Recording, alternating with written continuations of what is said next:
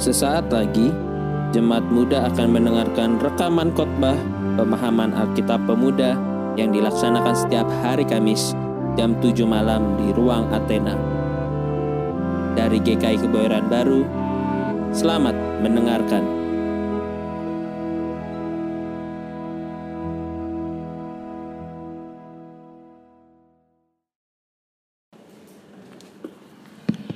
Ya, eh, teman-teman, malam ini tema kita adalah kerjakan pengharapanmu. Eh, nanti kita akan lihat apa maksudnya kerjakan pengharapan dan mau ke mana arahnya dari yang kita bicarakan malam ini. Eh, sebelum kita mulai, yuk kita sama-sama baca eh, Alkitab eh, dari Filipi 2 ayat 12 sampai 18.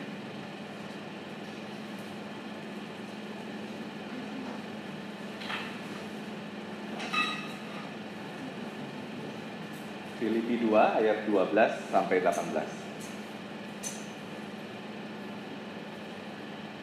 Sudah semua?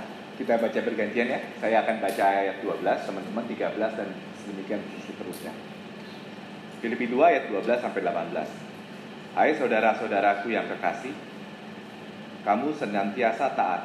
Karena itu, tetaplah kerjakan keselamatanmu dengan takut dan gentar, bukan saja seperti waktu aku masih hadir, tetapi terlebih pula sekarang waktu aku tidak hadir.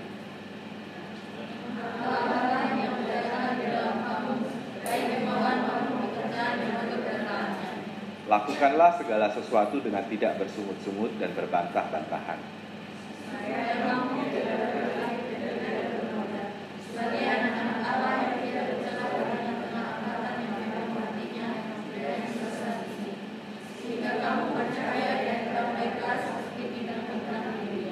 Sambil berpegang pada firman kehidupan, agar aku dapat bermegah pada hari Kristus, bahwa aku tidak percuma berlomba dan tidak percuma bersusah-susah.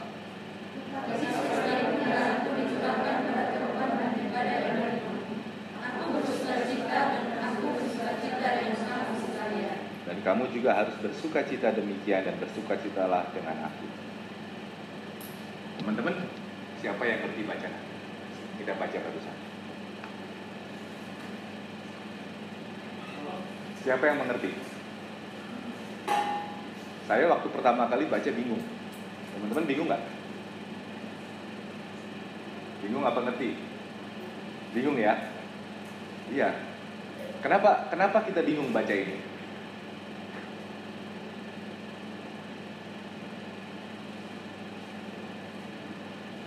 Apa mau dibaca lagi? Sama aja bingungnya ya dibaca lagi. Ya, teman-teman, kalau kita bingung wajar, karena yang kita baca itu potongan dari satu surat. Nah, kalau potongan dari satu surat kita tidak mengerti konteks suratnya, itu kita pasti bingung. Dan nggak apa-apa, malam ini kita akan bahas bersama-sama kenapa bagian kerjakan pengharapanmu ada di dalam kitab Filipi yang ditulis yang bersama-sama kita akan baca. Nah, sebelum nanti kita menggali Alkitab, mari kita coba bawa ini konteks dalam kehidupan kita sekarang. Teman-teman, kalau kita ditanya dalam situasi apa kita berharap? Karena mengerjakan pengharapanmu. Dalam situasi apa kita berharap? Kita punya harapan. Tadi contoh yang kesaksian bilang, oh kita butuh waktu mau ambil ijazah ya, ijazah yang ketinggalan. Tadi berharap supaya sampai gereja uh, Gojek eh Grabnya nggak 19 ribu Mudah-mudahan Grab Now-nya malah jadi 5000 tapi kan nggak kejadian gitu ya. Jadi kita ada harapan, selalu berharap. Tadi yang kuliah juga berharap, oh mudah-mudahan bisa lulus dengan IPK 3 koma ya. Nanti kom, kalau orang bilang anak 3 koma, jangan sampai jadi nasakom, nasib 1 koma kan gitu. Iya, kita selalu punya pengharapan. Apalagi contoh pengharapan? Kalau waktu nganggur harapan kita apa? Kerja ya. Jadi teman-teman yang nganggur pasti ngerti rasanya berharap, betul ya?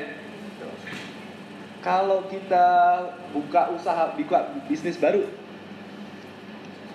sukses, lancar. Ada yang lagi buka bisnis jadi startup? Ada? Iya. Pastilah. Di situ kita pasti ngerasain yang namanya berbinar-binar, pengen punya sesuatu.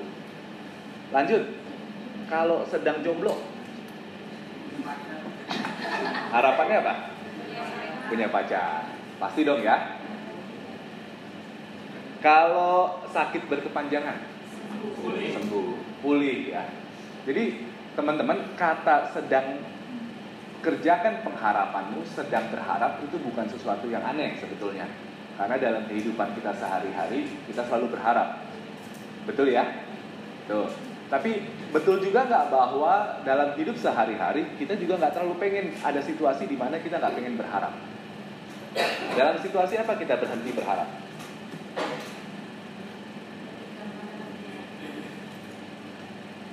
Gimana? Dalam situasi apa? Putus asa. Ya putus asa. Kenapa kita putus asa? Karena kita nggak berharap gitu ya. Bolak balik terus tadi kita berharap nggak putus asa. Yuk, kalau tadi misalnya kita lagi nganggur, apa yang kita rasakan waktu nganggur? Udah kirim puluhan pekerja, eh, lamaran gak dipanggil. Kita berhenti berharap, betul ya?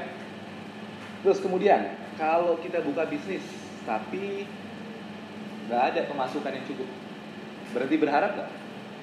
Berhenti. Lanjut lagi, sedang jomblo, tapi PDKT gak bagus. Iyalah, lama-lama nanti kita berpikir udah buat apa pasangan kan gitu ya. Kita bisa kok sendiri, apa-apa bisa sendiri gitu. Muncul sikap yang lain lagi.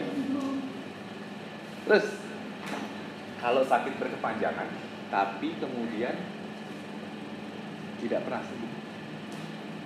Kita juga berhenti berharap ya. Jadi teman-teman sebetulnya hidup kita ini selalu penuh dengan harap tidak berharap, harap tidak berharap, selalu seperti itu. Nah kalau begitu apa sih yang kitab Filipi ajarkan kepada kita surat Paulus kepada kita Filipi yang tadi kita baca kepada jemaat di Filipi mau mengajarkan kita. Nah teman-teman saya ajak untuk melihat begini. Nah ini sebetulnya sebentar ya.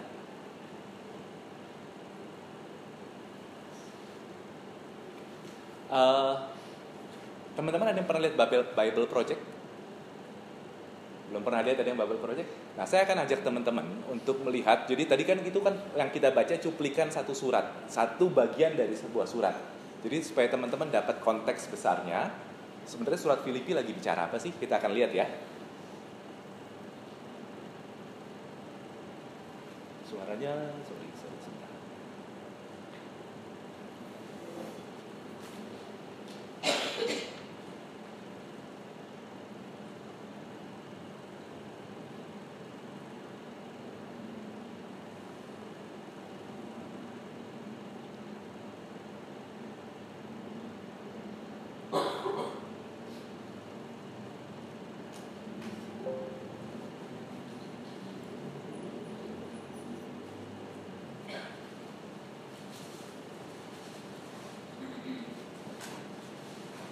Surat Paulus kepada jemaat di Filipi. Gereja di Filipi adalah komunitas Yesus pertama yang Kedengeran ya? dimulai oleh Paulus di Eropa Timur. Ya? Dan kisah itu diceritakan dalam kisah Pak.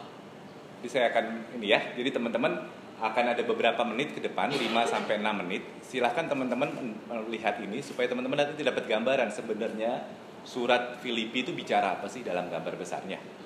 Ini video yang bagus karena dalam waktu beberapa menit teman-teman langsung akan dapat gambaran keseluruhannya seperti apa. Pasal 16. Filipi adalah sebuah koloni Romawi di Makedonia kuno. Tempat itu penuh dengan tentara pensiunan dan dikenal karena nasionalisme patriotiknya. Di sanalah Paulus menghadapi perlawanan saat dia mengabarkan Yesus sebagai raja sejati dunia. Setelah Paulus pindah dari sana, mereka yang menjadi pengikut Yesus terus mengalami perlawanan dan bahkan penganiayaan. Namun mereka tetap menjadi komunitas yang hidup, setia kepada jalan Yesus. Paulus mengirim surat ini dari salah satu dari sekian banyak pemenjaraan yang dialami. Dan untuk alasan yang sangat praktis, jemaat Filipi mengutus salah satu anggota mereka, Epaphroditus, untuk memberi Saya stop sampai sini. Jadi Paulus menulis surat ini dari mana? Dari penjara ya. Jadi bayangkan konteksnya, Paulus itu menulis dalam keadaan di penjara. Dia menulis bukan di dalam sebuah villa atau dalam keadaan senang-senang, tapi dia di penjara. Nah, waktu dia tulis ini jemaatnya itu adalah jemaat Filipi yang dulu dia pernah injili di kisah para rasul 16. Nah, siapa yang tinggal di sini nanti kita akan lihat.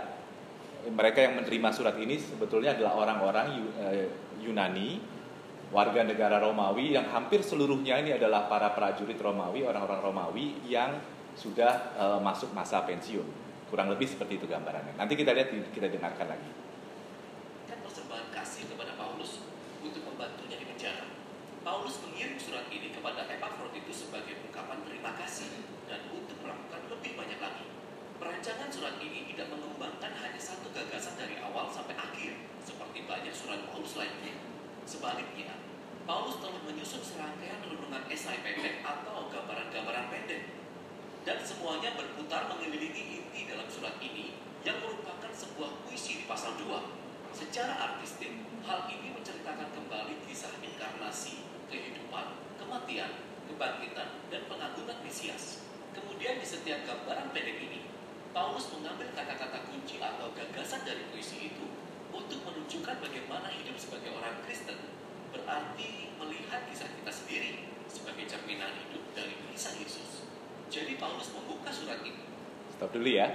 Jadi teman-teman kalau melihat kitab Filipi, sebetulnya sentralnya itu ada di Filipi 2 ayat 6 sampai 11. Kalau teman-teman lihat itu yang kita selalu merayakan, kita selalu baca eh, bagian itu ketika kita bicara mengenai Yesus yang dalam rupa Allah tidak menganggap kesetaraan Allah dengan Allah itu sebagai milik yang harus dipertahankan tetapi mengambil rupa seorang hamba dan kemudian seterusnya itulah sebetulnya sentral. Itu adalah disebut pada waktu itu itu adalah nyanyian kuno, nyanyian himne pujian yang Paulus kemudian menetapkan itu sebagai bagian sentral dari surat Filipi. Itu sering disebut sebagai kenosis juga. Nah, jadi teman-teman akan lihat bahwa kemudian dari kenosis yang teman-teman baca di Filipi 2 tepat sebelum bacaan kita tadi itu dia ada tema-tema masing-masing di situ yang mengelilingi sekitar itu. Jadi memang surat ini ditulis secara artistik sebenarnya. Kita lanjut ya. Sekarang nanti teman-teman akan lihat di bagian yang ini adalah Filipi 1 ayat 1 sampai 11 itu sebetulnya bicara apa sih? Dengan doa syukur dan dia bersyukur kepada Tuhan atas kemurahan hati orang Filipi, atas kesetiaan mereka, dan dia mengungkapkan keyakinannya bahwa karya yang mengubah hidup yang telah dimulai Allah di dalam diri mereka akan berlanjut ke dalam ungkapan kesetiaan dan kasih yang lebih besar dan indah. Paulus kemudian berfokus pada kekhawatiran mereka saat itu, yaitu statusnya di penjara. Berada di penjara Romawi sangat tidak menyenangkan, tapi sebaliknya, ternyata ini menjadi hal yang baik untuk memajukan kabar baik tentang Yesus. Jadi semua penjaga Romawi, semua petugas administrasi tahu bahwa Paulus di penjara karena memberitakan Yesus sebagai Tuhan yang telah bangkit. Dan pemenjaraannya telah mengilhami rasa percaya diri bagi orang-orang Kristen lainnya untuk berbicara tentang Yesus dengan lebih terbuka. Paulus optimis dia akan dibebaskan dari penjara, tapi kemungkinan dia bisa dihukum mati. Dan saat dia merenungkannya, hal itu sebenarnya tidak terlalu buruk juga, karena bagiku, kata Paulus, hidup adalah Kristus dan mati adalah keuntungan. Bagi Paulus, hidupnya di masa sekarang dan di masa depan ditentukan oleh kehidupan dan kasih Yesus untuknya.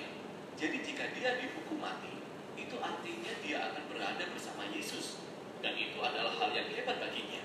Dan jika dia dibebaskan, itu artinya dia bisa terus bekerja untuk Yesus yang akan lebih baik bagi orang lain. Jadi, itulah yang dia harapkan. Nah, perhatikan jalan pikiran Paulus di sini. Mati bagi Yesus bukanlah pengorbanan sejati bagi Paulus.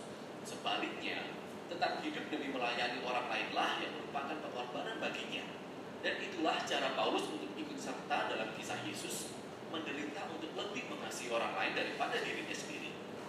Sampai sini, eh, teman-teman ingat di sini adalah bagian yang sering kita uh, uh, dengar, tetapi bagiku hidup adalah Kristus, mati adalah keuntungan. Nah, konteksnya waktu Paulus mengatakan toh dia juga di dalam penjara. Jadi dari sini kita bisa lihat bagi Paulus lebih berharga berani mati atau berani hidup. Bagi Paulus lebih sulit mana berani mati bagi Yesus atau berani hidup bagi Yesus? Nah, kalau kita sekarang kadang-kadang berpikirnya seperti apa? Kita lebih merasa heroik kalau berani mati atau berani hidup? Kita kadang-kadang merasa heroik berani mati ya. Tetapi dari sini kita mulai bisa melihat bagi Paulus mati atau hidup sama saja. Tetapi kalau dia ini dia mencoba melihat tadi sisi ini bahwa kalau ini aku lebih baik hidup bersama kamu. Jadi kita akan bisa mulai melihat ya pelan-pelan kenapa ada konteks seperti ini, kapan waktu eh, kata-kata ini diucapkan. Nanti kita akan lihat bagaimana pemikiran-pemikiran Paulus ini berdampak pada apa yang kita baca sebagai tema pada hari ini. Saya lanjut dulu ya, jadi supaya teman-teman dapat gambaran dulu. Paulus kemudian beralih ke jemaat Filipi dan dia mendesak mereka untuk ikut serta dalam teladan Yesus dengan mengambil pola pikir yang sama. Dia berkata, hanya hendaklah hidupmu berpandangan dengan Injil Kristus. Saya stop dulu, bagian ini adalah bagian yang kita baca tadi, 2 ayat 12 sampai 18. Jadi temanya di sini ini ditujukan kepada jemaat Filipi dan apa yang diharapkan kepada jemaat Filipi. Jadi orang-orang Kristen di Filipi hidup dalam seorang patriotisme Romawi, tapi cara hidup mereka harus dibentuk oleh seorang raja lain, Yesus. Dan ini mungkin mengakibatkan penganiayaan. Tetapi mereka tidak perlu takut serta penderitaan karena dikaitkan dengan Yesus adalah cara untuk menghayati kisah Yesus sendiri yang membawa Paulus ke dalam puisi besar di pasal 2. Puisi ini kaya dengan gemar teks perjanjian lama, khususnya kisah tentang Adam dalam pemberontakannya dalam kejadian 1 sampai 3 dan puisi tentang hamba yang menderita di kitab Yesaya. Puisi ini layak diingat. Ini adalah versi ringkas kisah Injil yang indah. Jadi sebelum menjadi manusia, Mesias sudah ada sebelumnya dalam keadaan kemuliaan dan kesetaraan dengan Allah. Dan tidak seperti Adam yang mencoba merebut kesetaraan dengan Allah. Sang Mesias memilih untuk tidak memanfaatkan status kesetaraannya demi keuntungan dirinya sendiri. Sebaliknya, dia mengosongkan dirinya dari status apa pun. Dia menjadi manusia, dia menjadi pelayan bagi semua. Dan bahkan lebih dari itu, dia membiarkan dirinya dipermalukan. Dia taat kepada Bapa dengan menghadapi kematiannya di tiang gantungan eksekusi Romawi. Tetapi melalui kuasa dan anugerah Allah, kematian Mesias yang memalukan telah ditunggang balikan melalui kebangkitan. Dan sekarang Allah telah meninggikan Yesus sebagai Raja atas semuanya, memberikan kepadanya nama di atas segala nama, sehingga semua ciptaan harus mengakui bahwa Yesus Sang Mesias adalah Tuhan bagi kemuliaan Allah Bapa. Nah, pernyataan terakhir itu mencenangkan. Paulus mengutipnya dari Yesaya pasal 45 ini adalah bagian di mana semua ciptaan mengakui Allah Israel sebagai Tuhan. Maksud Paulus di sini sangat jelas. Di dalam Yesus yang disalibkan dan bangkit, kita menemukan bahwa satu-satunya Allah Israel yang sejati terdiri dari Allah Bapa dan Tuhan Yesus. Dan bagi Paulus, puisi ini mengungkapkan keyakinannya tentang siapa sejatinya Yesus dan lebih banyak lagi. Puisi ini menawarkan keteladanan Yesus sebagai cara hidup yang harus ditiru oleh para pengikutnya. Itulah sebabnya Paulus segera menceritakan dua kisah. Pertama, tentang Timotius, lalu Epaphroditus. Karena keduanya adalah contoh orang-orang yang menghidupi kisah Yesus. Timotius adalah seperti Yesus, karena dia selalu memperhatikan kesejahteraan orang lain lebih daripada dirinya sendiri. Dan Epaphroditus, yang diutus oleh jemaat Filipi bersama dengan persembahan kasih mereka, akhirnya mempertaruhkan nyawanya untuk melayani Paulus di penjara. Dia jatuh sakit sangat parah sehingga dia hampir mati untuk membantu Paulus. Tapi Tuhan mengasihani dia dan Paulus dengan tidak membiarkan dia kehilangan seorang teman. Maksud Paulus di sini adalah bahwa inilah jenis orang yang hidup dengan memberikan teladan dari kisah Yesus dan mereka layak mendapat sambutan. Paulus kemudian beralih kepada kisahnya sendiri sebagai contoh. Orang-orang Kristen yang telah menuntut penyunatan orang-orang Kristen non-Yahudi. Ingat suratnya kepada orang-orang Galatia orang-orang ini masih menimbulkan masalah bagi Paulus. Dan mereka terus mengingatkan Paulus akan masa lalunya sendiri saat dia menganiaya pengikut Yesus, saat dia mencoba menunjukkan haknya di hadapan Tuhan dengan ketaatannya yang tekun terhadap hukum Taurat. Tapi seperti Yesus, Paulus telah melepaskan semua status dan hak istimewa itu. Dia sekarang menganggap semua itu sebagai sampah dan kata yang dia gunakan sebenarnya kurang sopan. Dia telah memberikan semuanya untuk menjadi pelayan seperti Yesus, untuk ikut serta dalam penderitaan dan pengorbanan Yesus. Dan Paulus melakukan semua ini dengan harapan bahwa kasih Yesus akan membawanya melalui kematian dan menuju ke sisi lain ke dalam kebangkitan. Jadi Paulus berkata bahwa bagi para pengikut Yesus, keluargaan sejati mereka ada di surga. Yang bagi Paulus, bukan berarti kita semua berharap untuk menjauh dari bumi dan pergi ke surga suatu hari nanti. Sebaliknya, surga adalah tempat sempurna di mana Yesus memerintah sebagai raja. Dan dia berkata bahwa kita dengan penuh semangat menantikan juru selamat kerajaan kita untuk datang dari sana dan kembali ke sini untuk membawa kerajaan keadilan yang menyembuhkan dan kasih yang mengubahkan untuk membawa sebuah ciptaan baru. Paulus kemudian menatap jemaat di Filipi. Nah, teman-teman mulai dimasuk bagian yang uh, pasal 4 ini ke depannya. Boleh? Nah, boleh. Ini kan masih ini juga. Nah, mulai di bagian 4 ini ke depan, uh, teman-teman akan melihat bahwa dia mulai bercerita mengenai langkah-langkah praktis apa yang tadi dia sudah jelaskan. Nanti akan berkaitan dengan akan yang kita bahas. Tetap tinggal di dalam kisah Yesus. Dia pertama-tama menyebut dua pemimpin wanita terkemuka di gereja yang bekerja sama dengan Paulus dan mereka berada dalam semacam konflik. Sehingga Paulus menasihati mereka untuk mengikuti teladan kerendahan hati Yesus untuk didamaikan dan disatukan. Paulus kemudian mendesak jemaat di Filipi untuk tidak menyerah pada ketakutan, namun terlepas dari penganiayaan mereka untuk melampiaskan semua emosi dan kebutuhan mereka kepada Tuhan yang akan memberi mereka kedamaian. Dan kedamaian itu, kata Paulus, datang dengan memusatkan pikiran kita pada hal yang baik, benar, dan indah. Selalu ada sesuatu yang membuat kita mengeluh. Tetapi seorang pengikut Yesus tahu bahwa semua kehidupan adalah anugerah dan dapat memilih untuk melihat keindahan dan kasih karunia dalam situasi kehidupan apa pun yang membawa Paulus sampai pada kesimpulannya dia sekali lagi berterima kasih kepada jemaat di Filipi atas persembahan kasih mereka dan dia ingin mereka tahu bahwa pemenjaraannya, bahwa masa kemiskinannya bukanlah merupakan kesulitan baginya. Pemenjaraan dan kemiskinan itu benar-benar menjadi terbesar Paulus, menunjukkan kepadanya bahwa tidak peduli situasi apa pun, Paulus telah belajar rahasia kepuasan, yang adalah kebergantungan pada satu-satunya pribadi yang menguatkan dia Paulus telah melihat penderitaannya sendiri sebagai sebuah partisipasi dalam kisah Yesus. Surat kepada jemaat di Filipi memberi kita sebuah jendela yang unik ke dalam hati dan pikiran Paulus sendiri. Dia melihat seluruh hidupnya sebagai sebuah pemunculan kembali kisah Yesus. Dan kita dapat merasakan dalam surat ini hubungan dekatnya dengan Yesus.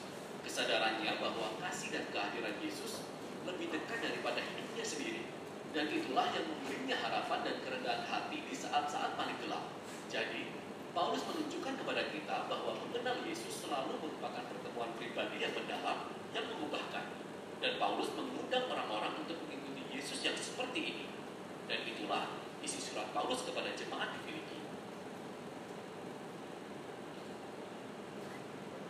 Ya, cukup jelas teman-teman. Pasti bingung ya. Surat sepanjang empat pasal kemudian diringkas jadi seperti ini. Jadi teman-teman nanti kita akan bahas sebentar bagaimana uh, konteks surat Paulus ini relevansinya dengan apa yang kita bicarakan dan kemudian bagaimana langkah-langkah praktisnya dalam kehidupan kita sehari-hari. Tadi mau pakai sebentar ya, mau di nah, gimana? Di sini. Nanti biar saya pegang aja. agak agak ini ini bisa teman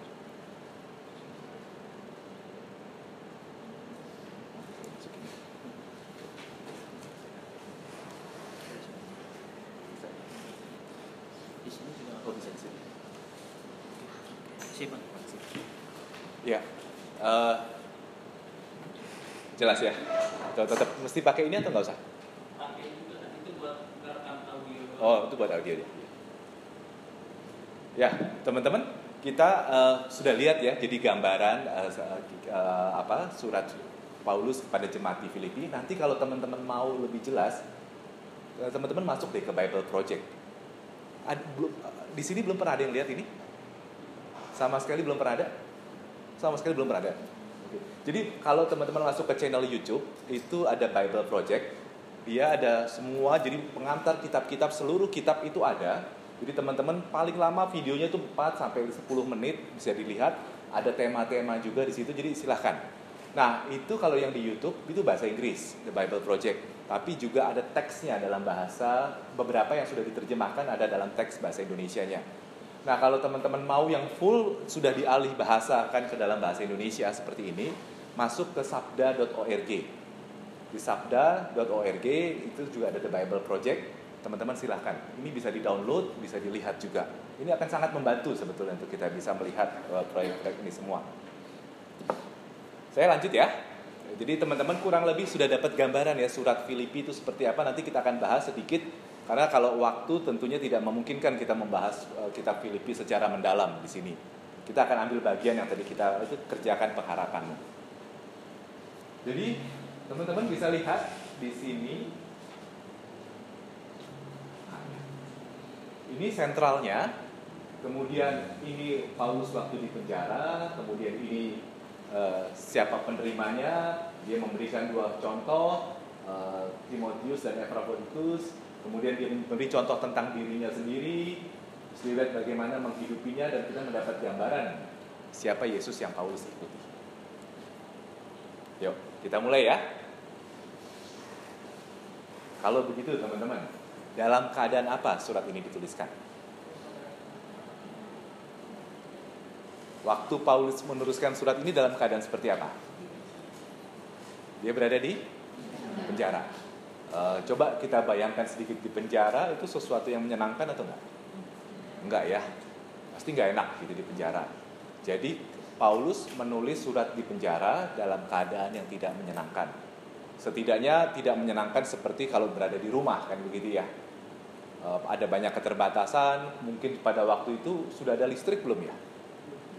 Belum ya, jadi mungkin udah jam berapa ya pasti gelap kan gitu ya, nggak nggak seperti sekarang gitu, mungkin masih ada lampunya.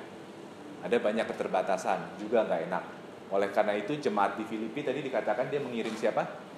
Epaphroditus ya untuk menolong Paulus. Terus kemudian kalau orang sudah di dalam penjara, sudah nggak jelas kapan bisa keluar.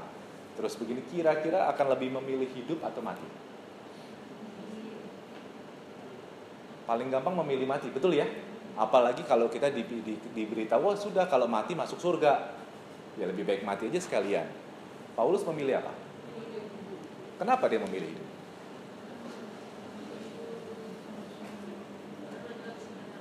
Karena apa? Uh,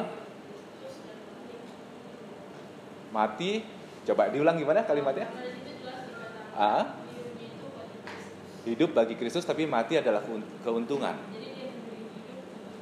ah.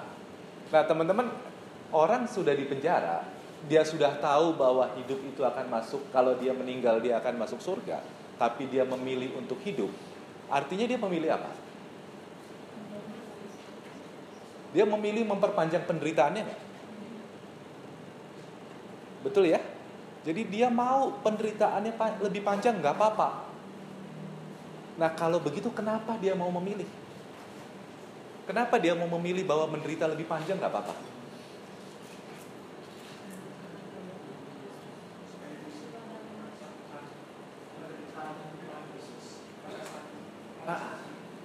Betul. Tahu dari mana? Gak apa-apa, tapi itu betul. Nanti kalau dilihat di uh, bacaan Alkitab memang dia akan seperti itu. Bahwa makanya sentralnya tadi ya, itu adalah penderitaan Kristus. Kan kita juga sebentar lagi akan merayakan Jumat Agung dan Paskah ya. Dia ingin berpartisipasi di situ. Dia ingin menghidupi. Nah, nanti kita akan mulai bisa merelasikan dengan hidup kita sendiri. Kalau begitu teman-teman, nanti kita akan sampai bagian refleksi. Kenapa Paulus masih lebih memilih penderitaan dibandingkan dia mengakhiri penderitaan. Dan itu artinya dia bekerja. Berarti dia punya satu harapan ke depan. Harapannya didasarkan pada apa? Nah, itu yang kita akan lihat ya. Lanjut ya. Yuk. Tadi kita bicara soal penulisnya. Sekarang kita bicara siapa yang menerima. Karena ini kan surat. Jadi siapa yang menerima surat ini? Kepada siapa surat ini ditujukan? Oke, jelas ya? Udah ini. Bagaimana keadaan para penerima surat ini? Ada ya? Dibaca. Terus lanjut. Terus apa yang Paulus minta dari penerima surat ini? Itu bacaan kita loh tadi. Boleh dibuka lagi? Ya, kita lihat.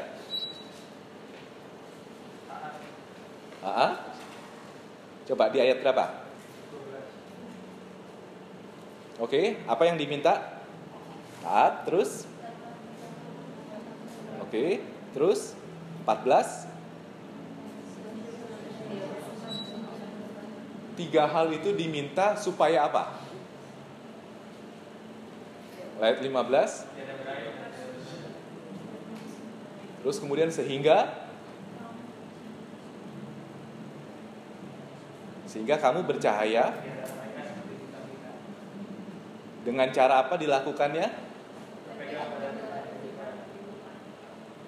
Jadi teman-teman kebayang ya? Ininya eh, Situasi penerima surat ini. Apa yang diminta Paulus Dan kenapa Paulus meminta itu? Kita lanjut lagi ya. Kalau begitu, apa alasan Paulus tetap hidup? Yuk, teman-teman boleh lihat itu di 1 ayat 21 sampai 26. Boleh seseorang membacakan?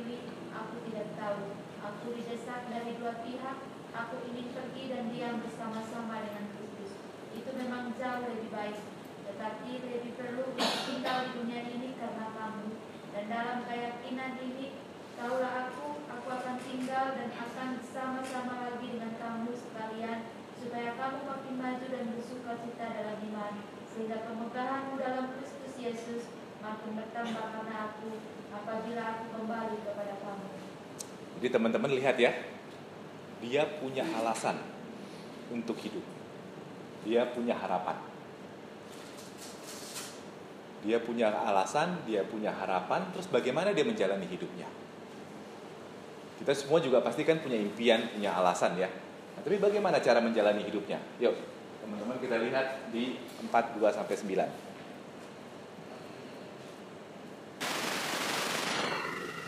Jadi teman-teman lihat ya itu kira-kira kalau disimpulkan apa bagaimana cara ia menjalani hidup.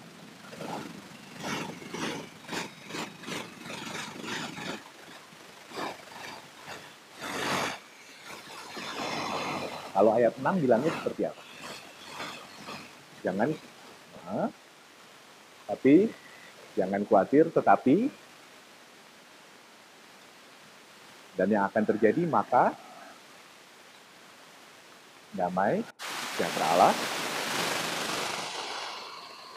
Nah, untuk mencapai itu di ayat 8 jadi akhirnya saudara-saudara semua uh,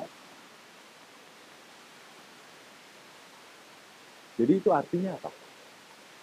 Apa yang diminta oleh Paulus untuk memenuhi pikiran kita? Pikirkan yang seperti apa? Pikirkan yang semua yang benar, semua yang mulia, semua yang adil, semua yang suci, semuanya itu. Pikirkanlah yang baik-baik untuk memasuki pikiran kita. Nah, teman-teman masih sampai ini mungkin kita masih bicara seperti konsep, nanti pelan-pelan kita akan sampai kepada hal yang praktikal. Nah, tapi Paulus pun sadar bahwa dia juga berada dalam penderitaan. Teman-teman kalau lihat kisah hidup Paulus, itu setelah dia mengikuti banyak sekali penderitaan yang dia alami. Dan bagaimana dia memaknai penderitaan itu? Apa refleksinya dia? Yuk kita coba lihat ayat selanjutnya. 10 sampai 13. Boleh satu lagi teman-teman yang membacakan? Ya. Apakah Paulus terima kasih? Apakah Paulus hanya tahu kelebihan, kelimpahan? Enggak. Paulus juga tahu kekurangan. Dan di dalam segala hal itu dia telah berusaha mencukupkan diri. Kenapa dia bisa melakukan itu? Ayat 13, memberikan indikasi kepada kita? Jawabannya apa? Jadi dia menaruh pengharapannya kepada siapa? Nah, maka pertanyaan yang lebih mendasar lagi, kenapa dia mau menaruh pengharapan kepada kita? Maka tadi teman-teman ingat yang gambar tadi di depan, sentralitasnya di mana? Dia kenal betul dan dia tahu betul. Jadi teman-teman secara sederhana kalau kita mencoba menggambarkan kitab ini. Paulus tahu betul, Paulus kenal betul kepada siapa ia percaya. Dan oleh sebab itu ia menaruh pengharapannya kepada yang dia percaya. Sehingga dia dengan lantang berani bilang, segala perkara dapat kutanggung di dalam dia. Memberi. Memberi apa yo? Ya. Nah lewat sini setidaknya kita sudah mulai belajar Paulus seperti apa. Maka kalau kita mau mempelajari kalau kita kemudian mau lebih dalam lagi membawa pelajaran yang dibawa oleh Paulus dalam surat Filipi ke dalam kehidupan keseharian kita maka kita akan melihat di dalam situasi yang paling tidak mengenakan sekalipun, Paulus punya pengharapan. Dan pengharapannya itu ditujukan bukan kepada sosok yang dia tidak kenal, tetapi justru pada sosok yang ia sangat yakin dan yang ia sangat percayai. Maka ini akan membawa refleksi juga kepada kita, teman-teman, nantinya di dalam kita menjalani kehidupan sehari-hari. Pengharapan itu bukan sekedar kita berharap, berpikir positif saja, tetapi jauh lebih dari itu bahwa bagaimana kita melihat Tuhan yang kita percayai itu adalah juga Tuhan yang kita kenal, yang olehnya kita berani berharap. Sama seperti Paulus mau berharap. Yuk. Hope is the spark that ignites the human spirit. Adanya pengharapan justru akan membawa kita untuk memicu, untuk mem ignite untuk menimbulkan untuk mem, mem, apa, memantik dalam hidup kita bahwa ada semangat yang akan kita jalankan dalam kehidupan seharusnya. Sehingga ini yang menarik. Kalau kita berharap, berharap itu seharusnya melahirkan tindakan. Jadi kalau kita berharap misalnya begini, teman-teman, oh saya mau berharap lulus, saya mau berharap dapat pekerjaan, saya mau dapat berharap punya pacar atau punya pasangan, tetapi tidak ada tindakan yang dilakukan, maka sebetulnya itu bukan pengharapan. Pengharapan itu kosong. Pengharapan itu melahirkan tindakan. Bagi Paulus, pengharapan-pengharapan itu pun melahirkan tindakan-tindakan yang ia lakukan selanjutnya. Nah, teman-teman saya akan ajak untuk melihat ada yang namanya Ron Kaufman dan Viktor Frankl. Teman-teman ada yang pernah tahu cerita ini? Belum ya? Saya akan mulai dari dengan kisah yang pertama, uh, Ron Kaufman. Ron Kaufman ini adalah penulis buku dari Autism Breakthrough. Seminggu yang lalu atau dua minggu yang lalu, uh, saya datang di sebuah acara di Ed Amerika. Nanti kalau teman-teman uh, tahu ya itu ya, boleh lihat juga nanti ada websitenya itu, ada uh, filmnya. Dia seorang penyandang autisme.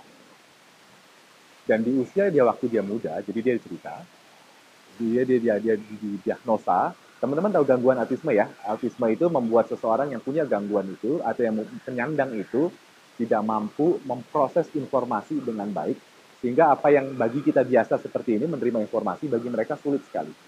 Ada uh, sistem uh, neurologis yang kemudian membuat mereka tidak bisa memproses informasi dengan cukup baik. Sehingga yang terjadi adalah gangguan perkembangan. Kadang-kadang orang mengatakan mereka hidup dalam dunianya sendiri terus kemudian tidak bisa berkembang secara ini. Ada yang sampai usia dewa sampai usia remaja atau bahkan dewasa tidak verbal jadi tidak bisa berbicara. Ada yang verbal tapi mungkin kelakuannya uh, dipandang tidak. Nah, uh, ada teman-teman yang pernah berinteraksi dengan uh, mereka yang disebut penyandang yang berkebutuhan khusus. Nah ya, jadi punya terbayang ya seperti apa. Nah, Ron ini waktu kecil dia didiagnosa seperti itu dan uh, orang tuanya juga sudah dikatakan udah anak ini nggak akan bisa apa namanya pulih menjadi anak yang seperti biasa. Dan dia kemudian dipilih di, disuruh melakukan terapi-terapi yang bagi pada masa itu terapi yang jamak yang harus dilakukan tapi dengan dengan udahlah terima aja nanti memang seperti ini. Orang tuanya si Samantha memilih tidak percaya dengan itu dia yakin Ron dan apa yang dilakukan orang tuanya memilih untuk terus-menerus mengikuti bagaimana Ron. Jadi pada waktu itu terapi yang dibutuhkan uh, itu sangat berbeda. Jadi kalau teman-teman kalau yang pernah berinteraksi mungkin tahu ya bagaimana mereka berjalan, bagaimana mereka ini mereka ini. Nah, kalau orang tuanya Ron berpilih saya harus masuk melalui cara pintunya dia. Jadi dia mengikuti supaya punya titik uh, titik temu dan titik masuk sehingga dia bisa membawa Ron keluar. Dan itu dilakukan terus-menerus tahun demi tahun, tahun demi tahun, tahun demi tahun. Nah, waktu presentasi, si Ron menunjukkan gambar ini. Kalau teman-teman yang suka berinteraksi, yang punya gathering, ini tatapan yang tipikal sekali. Yang sering bisa dijumpai. Kalau ngeliat, dia akan melihatnya ke depan dan kosong, kayak seperti tidak ada ini. Nah, tapi orang tuanya ini nggak menyerah begitu terus menerus terus menerus terus menerus melatih karena dia punya harapan. Dan pada satu titik harapan itu peto Ron di dalam uh, dia bercerita dia menceritakan kisah ke belakangnya dia bilang kalau tidak karena orang tua saya yang melakukan seperti ini maka saya tidak akan seperti ini orang tua saya punya harapan dan dia tidak mau putus harapan itu teman-teman kalau mau lihat silahkan di uh, web di webnya itu ada uh, live recorded, jadi bisa dilihat ceritanya itu. Jadi kita belajar satu pengharapan dari orang tua yang tidak menyerah, yang terus-menerus punya pengharapan kepada anaknya dari. Apakah orang tuanya tahu hasilnya akan seperti ini? Enggak. Pada waktu menjalankan enggak tahu. Itu semua dituliskan nanti kalau teman-teman mau baca lebih lanjut di bukunya Autism Breakthrough dan kemudian setelah Ron kemudian dia mencoba menerapkan metode-metode yang dibuat itu, dia membuat satu terapi metode tertentu yang disebut sunrise. Kayak gitu. Lanjut ya. Teman-teman pernah kenal ini? Viktor Frankl? Ini adalah salah satu uh, orang yang selamat dari uh, camp Yahudi pada waktu itu. Jadi kalau teman-teman tahu di camp Yahudi itu harga itu eh, nyawa itu nyaris tidak ada harganya sama sekali. Eh, dalam bukunya, dalam kisahnya teman-teman nanti bisa Google siapa orang ini. Eh, dia kemudian menciptakan logoterapi, salah satu eh, eh, pendekatan dalam ilmu psikologi. Di camp itu dia mencerita di camp itu orang-orang nah, harga sangat nyawanya sangat eh, apa nyawa itu menjadi sangat tidak berharga orang boleh disuruh baris seperti itu nanti nanti baris juga kiri atau kanan. Terserah si, si penjaganya. Jadi tahu-tahu dia bilang oh yang ke kiri. Suruh masuk kamar gas. Atau yang ke kanan waktu kanan terus kemudian ditembak. Jadi udah udah seperti itu dan mereka dilucuti mereka nggak punya uh, harta benda atau segala macam. Di dalam bukunya nanti teman-teman boleh lihat ini sudah juga diterjemahkan dalam bahasa Indonesia. Uh, bagus sekali bukunya ini. Dan dalam situasi seperti itu ada nggak harapan untuk hidup sebetulnya? Nyaris nggak ada. Karena setiap saat bisa mati Bahkan diceritakan orang-orang yang pada waktu itu sudah tidak punya harapan lagi, mereka akan memilih untuk itu kalau lagi dibariskan terus keluar ada kawat duri atau ada apa gitu ya, mereka memilih untuk lari untuk kemudian biar biar mati sekali. Jadi situasinya itu sedemikian tidak tidak kondisifnya, tidak membuat orang bisa berharap. Nah, tahun kemudian eh, si uh, Victor Frankl kemudian menemukan dalam pengamatannya dia, dan dia juga berusaha menjelaskan bahwa satu-satunya yang bisa membuat orang keluar dari tempat itu adalah kalau dia punya harapan. Apa pun. Beberapa orang kemudian akhirnya dia menggantungkan harapannya bahwa ini harus lewat. Tetapi setelah masa itu lewat, orang kemudian tidak punya pengharapan lagi karena sudah tercapai itu pengharapannya setelah harapannya tercapai dibebaskan mereka tidak tahu mau ngapain lagi. Nggak punya harapan. Nah ketika mereka tidak punya harapan lagi mereka tidak tahu bagaimana sehingga kemudian Ron menyimpulkan begini, eh, eh, Viktor Frankl menyimpulkan begini bahwa punya harapan man search for meaning bahwa ada makna dalam kehidupan itulah yang membuat orang mau terus berjalan jadi sepanjang kita tidak bisa memaknai hidup yang kita jalankan dan kita tidak punya pengharapan ke depan, maka orang itu akan sulit sekali untuk bisa menjalani hidup. Kemudian Ron menciptakan pendekatan yang disebut logoterapi. Nanti teman-teman silahkan kalau mau cari untuk kemudian menolong orang-orang yang tidak punya pengharapan untuk bisa melihat ada makna dalam kehidupan untuk bisa meneruskan Orang ini adalah contoh juga yang punya pengharapan untuk kita maju ke depan. Nah, terus kemudian cerita-cerita ini apa maknanya bagi kita? Nah, dia menciptakan satu kalimat yang menarik. Those who have why to live can bear with almost any help. Kurang lebih kalau diterjemahkan begini. Mereka yang memiliki alasan untuk hidup dapat menanggung hampir semua keadaan. Nah, kalau gitu pertanyaannya. Mari kita kembali ke bacaan Alkitab. Apa alasan Paulus hidup? Jadi kita udah bahas ya. Bagaimana cara Paulus hidup? Kita sudah bahas. Bagaimana cara Paulus memaknai kesulitan hidup yang dialami? Kita juga sudah bahas. Nah, lalu bagaimana kita hubungkan dengan kita? Kalau begitu, apa alasan saya hidup? Teman-teman tahu alasan hidupnya buat apa?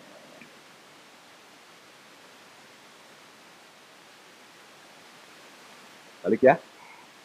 Mereka yang memiliki alasan untuk hidup dapat menanggung hampir semua keadaan. Kalau begitu pertanyaannya, apa alasan saya hidup? Pernah coba kita pikirkan apa alasan kita hidup?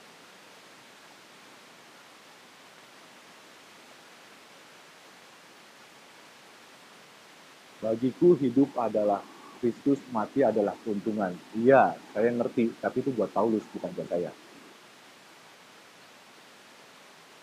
Kalau ditanya, teman-teman, sehari-hari bagi yang bekerja, bangun pagi, mandi, makan pagi, pergi ke kantor, nunggu sampai jam 5, tenggo, atau go tenggo before teng, gitu kan. Terus pulang, kalau sudah kadang-kadang datang pagi terlambat, jam 9 baru datang, kalau pagi sudah datang terlambat, pulang jangan terlambat juga kan gitu. Kalau sudah berbuat kesalahan datang terlambat, pulang jangan jangan diulangi gitu ya. Dan hidup terus begitu terus, berulang setiap hari. Bagi yang punya usaha juga bangun pagi, siapin usaha, pulang terus selesai. Are there anything more than that? Apakah kita pernah coba berpikir buat apa kita hidup? Apa kemudian kita mau mencoba mencari apakah saya bisa meneladani Paulus. Kalau Paulus bilang, bagiku hidup adalah Kristus dan mati adalah keuntungan, apa maknanya bagi saya? Terus kemudian bagaimana cara saya menjalani hidup? Tadi Paulus bagaimana cara menjalani hidupnya dia? Ada nggak yang kita bisa teladani dari dia? Coba kita lihat lagi ayatnya.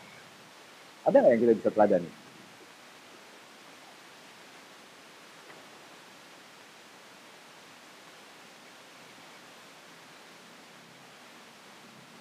Kita lihat lagi ya. 4 ayat 4 sampai 9. Bersuka citalah senantiasa dalam Tuhan. Janganlah hendaknya kamu khawatir tentang apa pun juga. Nyatakanlah dalam segala hal keinginanmu kepada Allah. Maka damai sejahtera yang melampaui Allah segala melampaui segala akal akan memelihara hati dan pikiranmu dalam Kristus Yesus. Jadi semua yang benar, semua yang mulia, semua yang adil, semua yang suci, semua yang manis, semua yang sedap didengar, semua yang disebut kebajikan dan patut dipuji, pikirkanlah semuanya itu.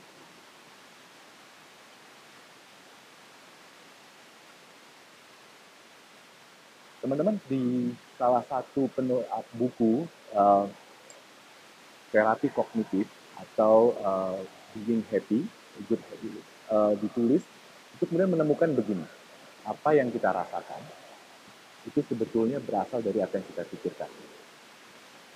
Jadi apa yang kita rasakan justru berasal dari apa yang kita pikirkan. Jadi kalau kita mem, yang kita pikir hal-hal yang justru banyak yang sulit, banyak tidak bersyukurnya, maka akan selalu ada alasan untuk mengeluh.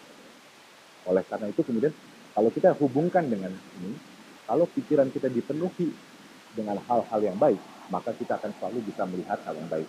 Teman-teman tahu kan ya, kalau kita selalu minimum ketika melihat satu keadaan selalu ada dua perspektif kalau dulu teman saya pernah bilang gini, sa ele ele uang, ono api e, api api uang. Jadi kalau kita boleh melihat hal yang satu, ini nggak hanya orang gitu ya, terhadap satu hal, kita bisa memilih mau melihat perspektif yang baik, atau kita memilih perspektif yang buruk. Nah itu akan tentunya melahirkan cara pandang dan cara menjalani hidup yang sangat berbeda. Kayak tadi, pilih Grab. Ini contoh. Kalau kita mau pilih perspektif yang nggak enaknya apa? Jalan kok dikibulin kan rugi nih sepuluh ribu Tapi apa yang terjadi tadi? Kan setelah berhasil menemukan perspektif yang lain. Ya, puas kan ya? Tenang. Perasa, moodnya menjadi berubah nggak? Nah, mood ketika berhasil memikirkan perspektif yang lain. Lihat ya tadi ya, jadi apa yang kadang-kadang kita rasakan datang dari apa yang kita pikirkan. Oleh karena itu kalau kita hubungkan dengan Alkitab ini, pikirkanlah semua yang baik, semua yang mulia, semua yang baik. Jadi bagaimana cara saya menjalani hidup? Apakah selalu saya melihat kalau ada kertas putih, ada titik hitam, saya akan bilang begini, aduh sayang ya, kertasnya putih apa ada, ada satu titik hitam. Atau kita memilih yang lain, oh titik hitam itu nggak ada apa-apanya dibandingkan kertas putih yang besar. Lalu bagaimana cara saya memaknai kesulitan hidup yang saya alami? Teman-teman, kalau kita melihat kesulitan dan hidup itu pasti penuh kesulitan. Apa yang kita bisa pelajari dari Paulus? Apa yang dia sebutkan tadi di sini? Mau lihat lagi? Ya, coba lihat lagi ayat Alkitabnya. Apa yang dibilang oleh Paulus?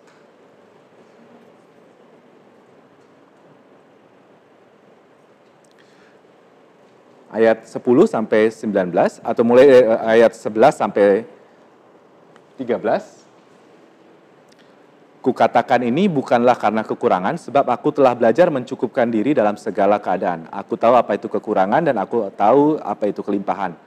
Dalam segala hal dan dalam segala perkara tidak ada sesuatu yang merupakan rahasia bagiku. Baik dalam segala hal kenyang maupun dalam segala hal kelaparan, baik dalam hal kelimpahan maupun dalam segala hal kekurangan. Segala perkara dapat kutanggung di dalam dia yang memberi kekuatan kepadaku. Kesulitan ada?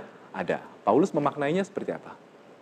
Dia bilang, enggak, enggak apa-apa. Aku telah belajar mencukupkan diri kok dalam segala kelimpahan maupun segala kekurangan. Dalam semuanya itu, aku tahu, aku dapat menanggung karena segala perkara dapat kutanggung dalam dia yang memberi kekuatan kepadaku. Teman-teman, untuk bisa sampai titik itu mudah nggak sih kita? Saya rasa enggak. Dalam pengalaman saya sendiri pun nggak mudah bagi saya untuk bisa bilang bahwa segala perkara dapat kutanggung di dalam dia yang memberi kekuatan kepadaku. Butuh banyak latihan, butuh banyak kekuatan, butuh banyak endurance untuk kemudian bisa bilang, ya aku akan menjalani bersama-sama dengan Tuhan. Maka surat Paulus kepada jemaat di Filipi ini akan membantu kita untuk berefleksi ketika kita menjalankan sebuah pengharapan. Nah sampai sini teman-teman, jadi apa artinya pengharapan? Kita belajar bagaimana menyikapi ke dalam, bagaimana kita diri kita sendiri berusaha mempunyai kekuatan untuk menjalani ke depan. Tetapi apakah berhenti di situ? Apakah berhenti cuma kepada saya? Apakah namanya mengerti pengharapan itu cuma dampaknya kepada saya secara personal? Adakah yang bisa kita lakukan ketika kita telah memahami pengharapan ini untuk kita bawa ke dalam kehidupan yang lebih luas. Ada yang punya ide? Kalau saya sekarang mengerti bagaimana caranya berharap, saya yang mengerti alasan saya untuk hidup, saya mengerti bagaimana saya cara menjalani hidup, saya mengerti bagaimana saya memaknai kesulitan hidup, lalu apakah itu artinya semua berpusat kepada saya? Harusnya ada dampaknya dong bagi orang lain ya. Nah, dampaknya apa? Bagaimana pemahaman saya ini kemudian memberi dampak kepada orang lain.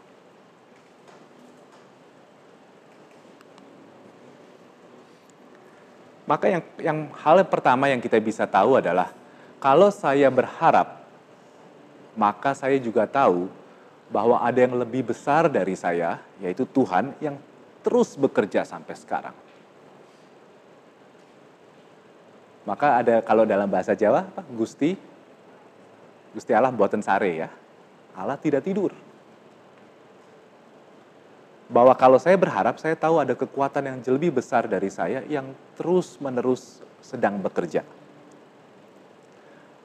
Dan wujudnya apa? Salah satunya saya memahami bahwa Allah terus bekerja dan saya ingin berpartisipasi. Maka saya juga berusaha untuk menghadirkan pengharapan bagi mereka yang tak berdaya, yang terpinggirkan dan yang mungkin penuh dengan kepahitan. Jadi kalau saya berhasil kemudian memaknai diri saya, maka saya juga harus ingat bahwa saya harus membawa ini kepada orang lain. Teman-teman, di luar sana gitu ya, di medsos ataupun di kantor, sering nggak sih ketemu orang yang jutek, yang maunya jelekin orang, yang maunya marahin orang terus, yang maunya bikin suasana jadi keruh terus. Selalu ada jeleknya. Nah terhadap orang-orang seperti itu, apa yang bisa kita hadirkan? Bisakah kita juga menghadirkan pengharapan kepada mereka? Kepada orang-orang yang punya akar pahit, kepada orang-orang yang merasa bahwa hidup itu selalu tidak adil, bahwa mereka selalu menjadi korban. Apa yang kita bisa lakukan? Salah satu wujudnya adalah kita juga membawa pengharapan kepada mereka. Apakah mudah? Kadang-kadang kita kadang-kadang kita berpikir begini, uang hidup saya aja udah susah kok, gimana terus kemudian saya mau bawa lagi yang lain. Nah, tetapi ketika kita melihat itu kita juga akan berpikir, Paulus pun pada saat itu di penjara, bisa nggak dia berpikir hal yang sama? Bisa. Tapi dia memilih untuk terus membawa pengharapan bagi yang lain. Maka dalam konteks sehari-hari mungkin nanti akan membawa kita kepada pemikiran kalau sekarang saya di kantor, di tempat kerja, atau sekarang saya sedang berusaha, atau saya punya usaha, bagaimana sih saya membawa pengharapan kepada orang lain? Tadi, misalnya ambil contoh lagi yang yang tadi, soal Grab itu lagi. Tadi sempat terlintaskan kalimat begini, wah tapi kan 10 ribu bagi dia berarti kan? Maka pada saat yang sama sebenarnya sedang terjadi kan tarik menarik nih. Saya juga nggak mau kalah dong. Gue yang dikibulin 10 ribu. Tapi kita juga pada saat saya mengerti, oh ya, tapi kalau saya kasih 10 ribu, mungkin itu membawa pengharapan bagi yang lain. Bagi dia untuk menjalankan terus usahanya.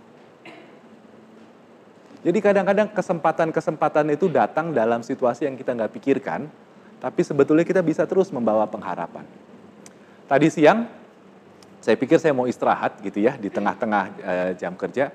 Tahu-tahu datang e, salah satu rekan, Gue cerita panjang lebar bagaimana dia merasa dia difitnah atau diperlakukan dengan baik. Saya mikir, aduh, saya juga lagi capek sama urusan saya. Ngapain saya dengerin yang begini? Ini waktu habis, habis ini setelah lagi saya harus kerja lagi. Saya berpikir, apa yang harus saya lakukan? Ya ogah-ogahan juga sih awalnya gitu. Uh, udah, saya dengerin aja. Saya dengerin ada kali mungkin 10 sampai 15 menit dia ngomong terus begitu panjang lebar. Saya cuma iya, iya, oh ya, begitu. Oh, oh gimana rasanya? Uh, apa yang apa yang kamu rasakan? Oh, jadi gimana? Kesel nggak? Oh, apa yang gini? Jadi cuma haho haho aja sebetulnya. Ha, ha, ha, ha. gimana? Ha, jadi nanya begitu. Tapi at the end of pembicaraan itu gitu ya. Dia bilang gini, makasih ya udah dengerin saya.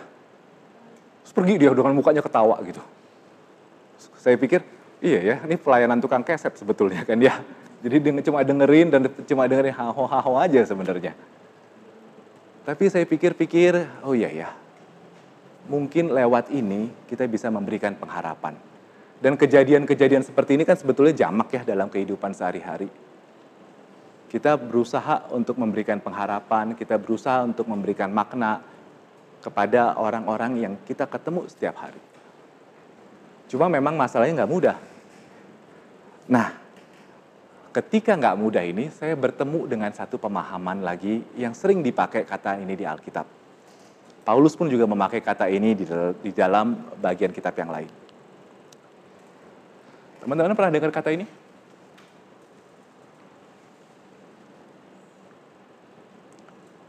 Upomone? Yuk, buka Roma 12 ayat 2.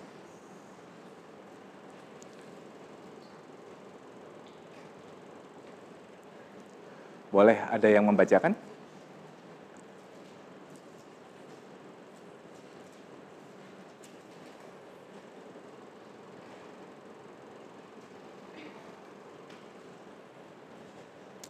Yang sudah ketemu boleh tolong bacakan?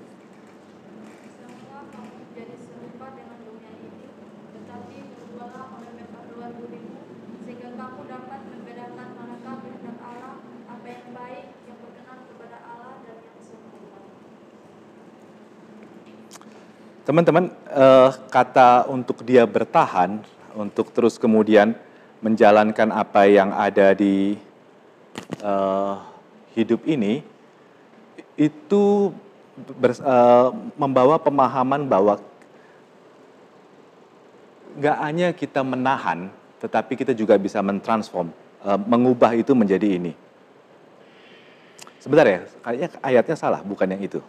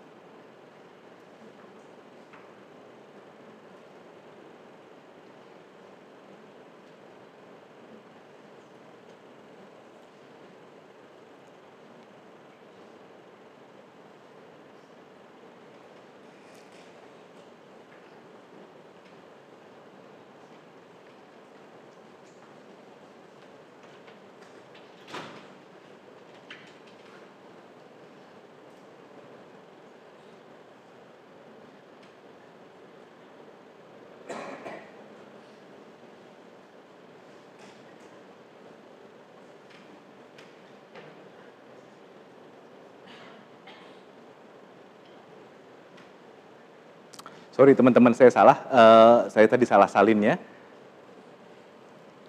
Teman-teman boleh buka uh, Roma 5 ayat 3 sampai 4.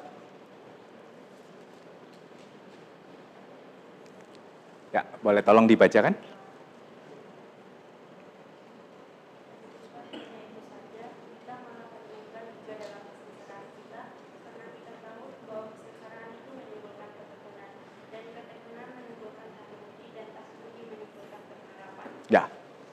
Ketekunan menimbulkan tahan uji dan tahan uji menimbulkan pengharapan.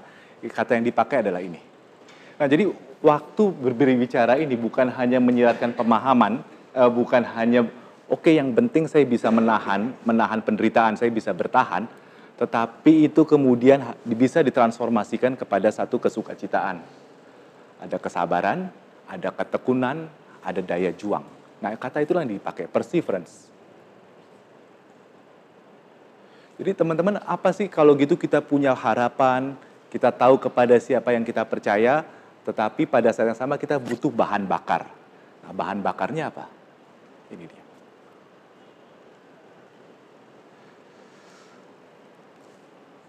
Teman-teman pernah lihat bola kaca? Jadi untuk menggambarkan ini yang namanya daya juang, daya tahan, daya lentur, maka salah satu perumpamaan yang paling baik adalah membandingkan antara bola kaca. Kalau bola kaca dia indah, dia manis, dia enak dilihat. Tetapi kalau ketika teman-teman memainkan bola kaca ini, kita misalnya main ini ya, yang juggling itu, waktu dia jatuh apa yang terjadi? Pecah, retak. Tapi kalau teman-teman bermain begini dengan bola tenis, bola tenis yang mungkin buluk, waktu dia jatuh apa yang terjadi? Membal lagi ya. Nah, kadang-kadang kita akan bisa mengingat hidup kita itu seperti bola kaca atau bola tenis. Kadang-kadang kita ingin hidup yang baik, yang manis, yang tenang, tapi begitu itu jatuh, plus. Tapi kadang-kadang bola tenis, dia jatuh udah sampai buluk begitu pun dia tetap bisa membal lagi. Hupomone kira-kira seperti itu. Kitalah yang sebetulnya memilih Nah, tapi kita bisa memilih ini kalau kita punya pengharapan dan pengharapan itu kalau kita juga tahu kepada siapa kita percaya. Sama seperti yang Paulus ajarkan, yang Paulus saksikan kepada jemaat di Filipi. Jadi teman-teman, untuk menutup ini, dan ini adalah slide yang terakhir, maka kita akan mencoba melihat dalam hidup sehari-hari, apakah kita tahu siapa yang kita percaya. Sehingga pertanyaan yang ini, biarlah ini menjadi pertanyaan yang terus-menerus kita renungkan dan kita bawa dalam kehidupan sehari-hari. Apa alasan saya hidup? Bagaimana saya menjalani hidup? Dan bagaimana saya memaknai kesulitan hidup yang saya alami? Tiga pertanyaan ini kalau kita ulang terus, kalau kita refleksikan terus akan memberi kekuatan kepada kita untuk menjalani hidup. Maka teman-teman, kalau kita bisa kembali sampai kepada apa yang Paulus katakan, bagiku hidup adalah mati. Benar atau salah? Bagiku hidup adalah nah, bagiku hidup Kristus dan mati adalah keuntungan. Tetapi jika aku hidup, maka itu aku berarti aku harus bekerja. Berani mati atau berani hidup? Mana yang lebih susah? Iya, karena kalau berani mati selesai. Tapi kadang-kadang kita merasa lebih heroik kalau mati. Jadi teman-teman biarlah ini kemudian menguatkan kita, mengingatkan kita bahwa punyalah sesuatu yang kita berharap dan kita tahu kepada siapa kita berharap. Dan ketika menjalani pengharapan itu, kita tahu kita harus punya daya lenting, kita harus punya daya juang, sama seperti bola tenis. Mari kita tutup PA kita. Mari kita berdoa. Tuhan kami memohon pertolongan Tuhan dalam kehidupan kami, agar kami bisa terus punya pengharapan dan menaruh pengharapan itu kepada Tuhan. Kami memohon agar Tuhan selalu menjaga dan menguatkan kami, selalu mengingatkan kami, agar kami dapat memaknai bagaimana kami menjalani hidup, bagaimana kami dapat tahu alasan kami hidup, dan bagaimana kami bisa percaya kepada Tuhan yang terus-menerus memberi kekuatan kepada kami. Terima kasih Tuhan, Tuhan yang tolong bantu dan kuatkan kami. Dalam nama Yesus doa ini kami panjatkan. Amin. Apakah ada yang mau bertanya? Kalau enggak, saya kembalikan ke ke MC.